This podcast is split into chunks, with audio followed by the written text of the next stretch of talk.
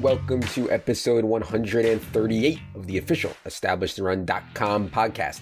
My name is Adam Levitan. I'm one of the co-founders here at ETR.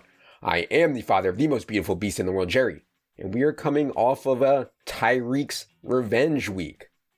Well, actually, you know, it's not revenge for Tyreek himself on anything really. It was simply revenge for me in getting unstuck on him. Now, I, I know what you're thinking. Why and how could you ever be down on Tyreek lifetime, Adam? How could you be down money on Tyreek? Are you insane? Well, there was a time when Tyreek won with efficiency rather than volume. Ridiculous, outlier, historic efficiency. In 2017, when I jokingly called him Ty Fluke, he averaged just seven targets per game and finished as fantasy's wide receiver three in fantasy points per game. I mean, do you realize how hard that is? Seven targets per game and finished as fantasy's wide receiver three in points per game. People were literally paying like 8K on DraftKings.com for six to eight targets. That season, he had some monster games, of course, but he had five games under 50 yards. And when we see that kind of efficiency, it typically evens out over time. I mean, look at Odell Beckham, another guy I lost a lot on early in his career, but have gotten more than even on Odell by being light on him as he's regressed, regressed so sharply over the last four years. But anyways, back to Tyreek. In 2019, he averages 7.4 targets per game. He had two 100 yard games in 12 appearances. Like it's not that that crazy.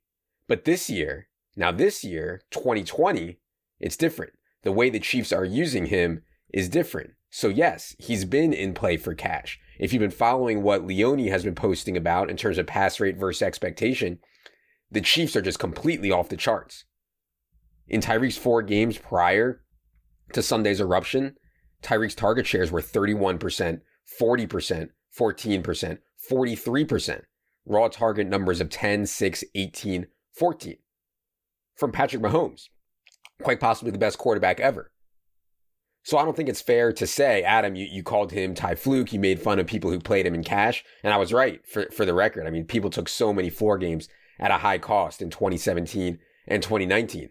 But then, you know, now Adam, you're paying him in cash. Well, it's different now. The usage is different. I mean, I'd also add that so much of this stuff is situational. If Tyreek gets drafted by Baltimore, if he's on the Colts or Cleveland or, you know, a dozen other teams, he doesn't have Patrick Mahomes and Andy Reid. I mean, we're not even having this talk. He'd be very good, I think, but not this. So anyway, all this is a long way of saying that yes, it feels good to be on the right side of a Tyreek nuclear game, one of the best Tyreek games of all time.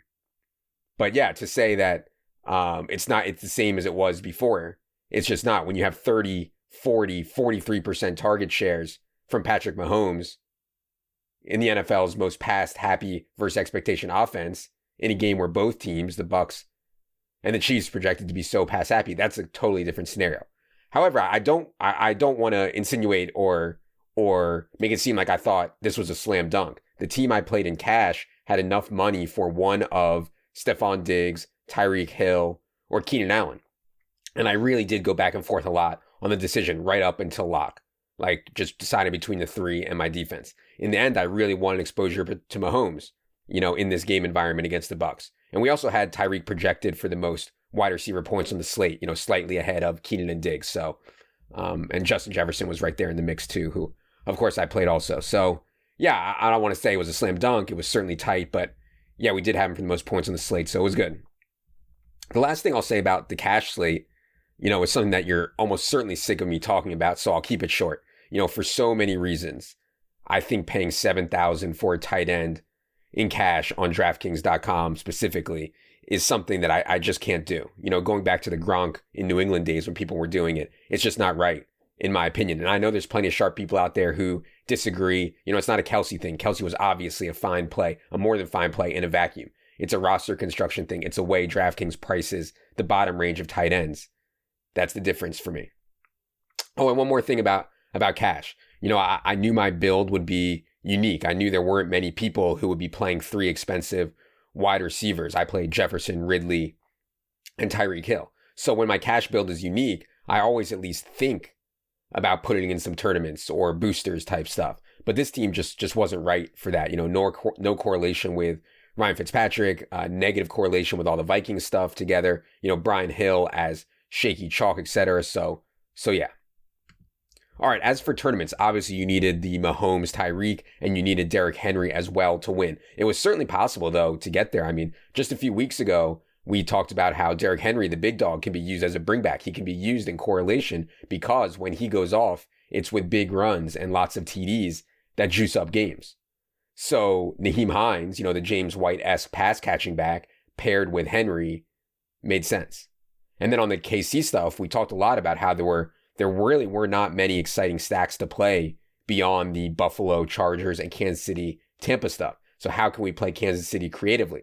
Well, we can leave Tyreek or Kelce out of stacks and play Watkins or something else on the Chiefs. You know, Tyreek Hill was 28%, Kelce was 29%, Sammy Watkins was 5%. And then instead of the bring back with Antonio Brown, who was the cheapest one and therefore likely the most owned one, which he was. I mean, Antonio Brown was 12, 13, 14%. Mike Evans was 5%. Godwin was 6%, you know, paying up a little bit to be contrarian there.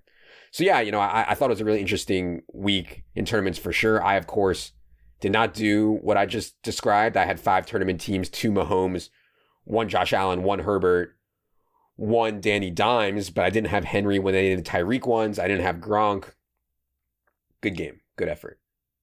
Last thing I'd note about tournaments, and this is something Leone has been on a ton lately. You know, guys in the first game back off injury, you know, are often underpriced. They are also underowned. And so that's a really good combo, both underpriced and underowned. If you're willing to take on the risk of aggravation, willing to ignore some of these BS, like quote unquote reports that we get in the media, I'm talking about Christian McCaffrey's first game back, Austin Ekeler's first game back Sunday, Deebo Samuel's first game back.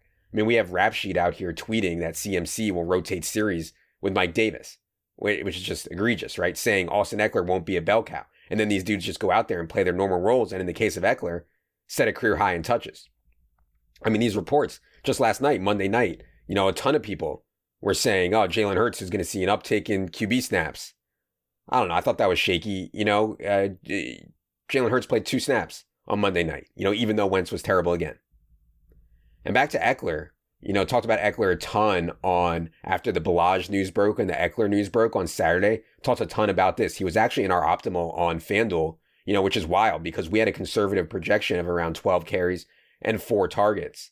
And still, you know, due to the spot he was in, his talent, his efficiency, Herbert's efficiency, Ekeler was in the optimal. You know, ends up around 8% owned in low stakes, 10 to 12% in high stakes you know, these guys off injury, it can go the other way too. You know, guys can aggravate or guys can be eased in.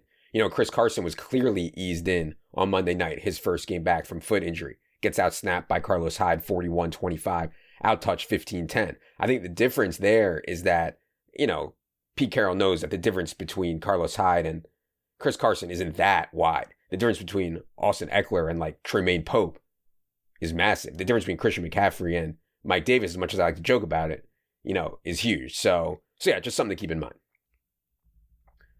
Okay, I, I know I don't talk about season long, you know, uh, season long fantasy football hardly ever on here, and honestly, I don't play a lot of season long. I'm in maybe five or six leagues, but they're all, you know, just stuff for fun. You know, very low stakes friends, very low stakes leagues with friends for fun. But this Will Fuller league, man, this Will Fuller thing, what a gut punch. I, I mean, Jesus fucking Christ, everyone in the NFL is on roids. Like they gotta be.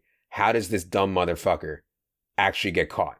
You know, it's so sick. And of course, this brings out injury prone Twitter. You know, here they come. They've been waiting 12 weeks while Will Fuller just shoves it right down their throat. Will Fuller doesn't miss a game. You know, fantasy's number eight wide receiver on pace for 77, 12, 78, 11.6 touchdowns.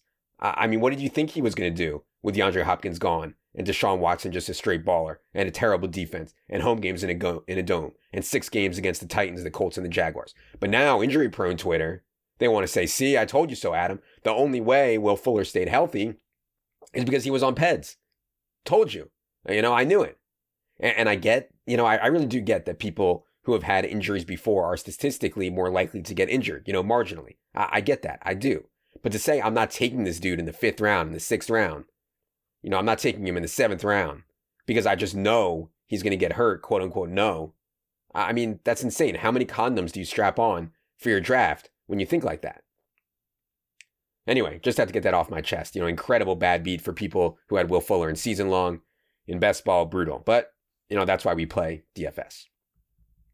Okay, Before we get to today's listener questions, wanted to remind everyone that we do have a sponsor for this podcast. Yes, this podcast is brought to you by the good people at underdogfantasy.com. Go back, listen to episode 82. We did an interview with their co-founder, Jeremy Levine. Think you will find it interesting. The concept that everybody is playing right now is called Battle Royale, like combination of DFS and best ball, snake draft, six rounds, but it is a GPP style tournament for one week. So strategy wise, it's really interesting. You can't just try to pick all the best players. You need to stack. You need to find some off the board plays that nobody else has. You need to find leverage in some way, just like in DFS. You can get in for $5 and first place is $4,000 after you deposit. Mention on the pop up you heard about Underdog Fantasy on ETR, and you'll be eligible for some of that sweet, sweet ETR swag. Again, underdogfantasy.com. Make sure to enter promo code ETR after you make a deposit. Okay, enough is enough. It is time for everyone's favorite portion of the program. Producer Luke, hit the theme music.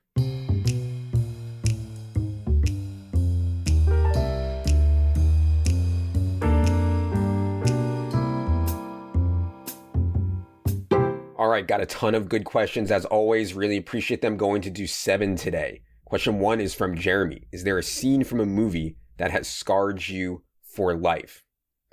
Yeah, I, think Requiem for a Dream. I mean, undoubtedly a very good movie, but Jesus, I mean, when Jennifer Connelly's character is doing like the ass to ass dildo thing for heroin from the Big Tim guy, I mean, I, you know, I'm into some sick shit, but this is a step too far for me, I think, and, and it's scarring. Uh, honestly, you know, like I'm into drugs, man. You know, I, I am. I think there's so, so, so many benefits to mushrooms and LSD and even, you know, just regular weed. But I've never, ever been tempted to do anything like heroin, you know, uh, maybe thanks to the ass to ass thing. Maybe, maybe it scarred me for life so bad. Like, can you imagine something so strong? You need it so bad that you take a dildo up your asshole while Big Tim watches? I mean, you know, crazy. And then in real life too, you know, uh, Artie Lange, he was great on Stern for, I don't know, eight or nine years. He really struggled badly with heroin too. Lucky to be alive, really. So, so yeah, it's probably a good thing. Requiem, awesome movie. You guys should watch it if you haven't.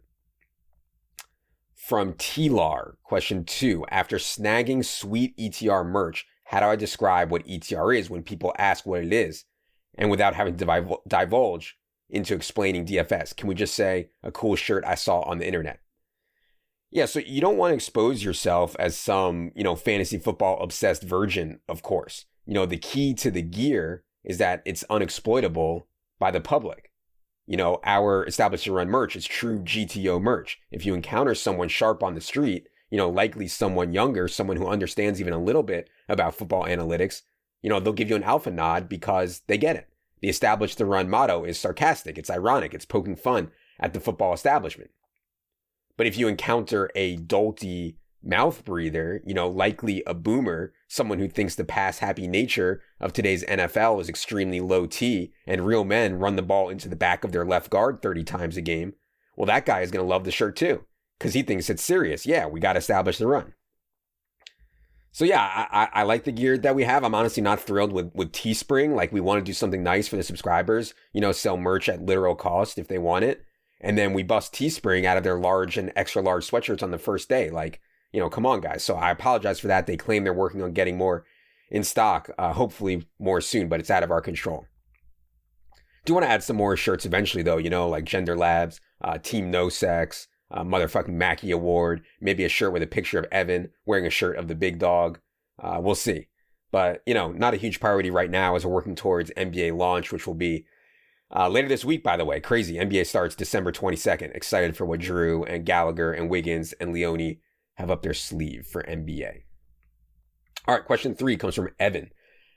How much would you pay for access to the casual lobby on DraftKings for a season? I have a friend who has little to no process who is crushing casual games right now, but I have beat him head to head almost every week. Yeah, I wouldn't pay anything. You know, you, you just can't scale it. But it's a cool thing that DraftKings does to let people, you know, get their feet wet for sure. It's also just a good reminder that how good you are in a vacuum is pretty irrelevant. All that matters is how good we are versus who we're playing. And honestly, I, think the games are toughest uh, on DraftKings, not the casual lobby, that the regular lobby on DraftKings. I think the games are, are, are toughest for whatever reason.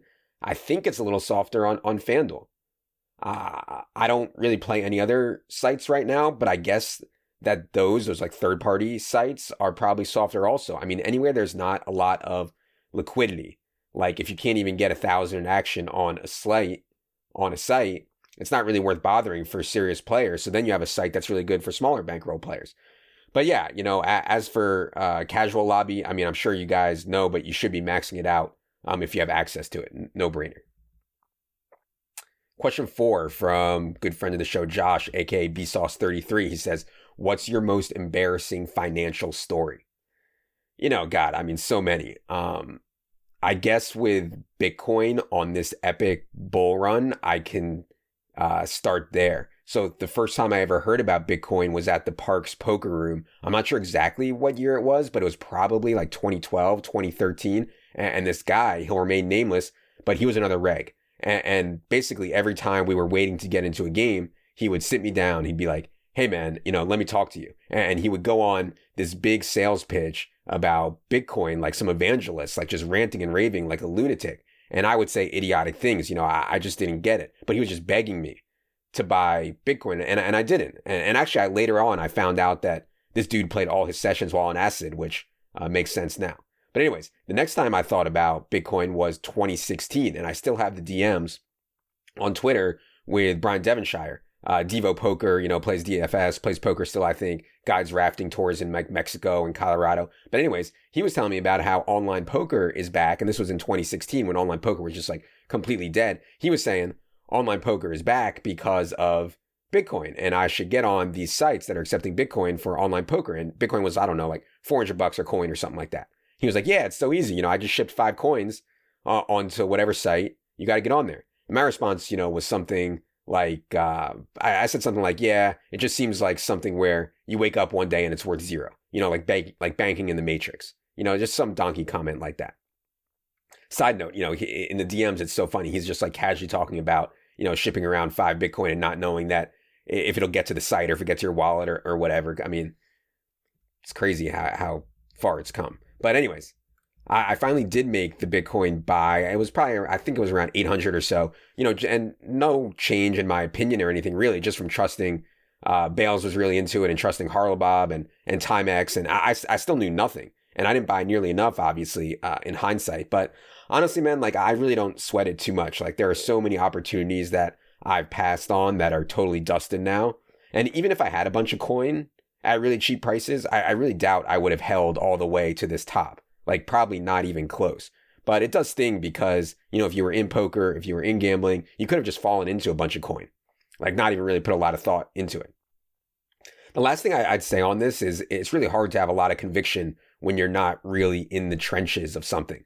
Like I have a lot of conviction around what's right in DFS because I live and I breathe it 24 7. But I don't have a lot of conviction about crypto or stocks. I'm just not in it. And of course, you know, the most dangerous thing in any form of gambling is like being sure about something when you shouldn't be. You know, that can be super expensive. So I don't know, man. I, I try not to uh, have regrets or, or anything like that about it. It, it. It's just is what it is.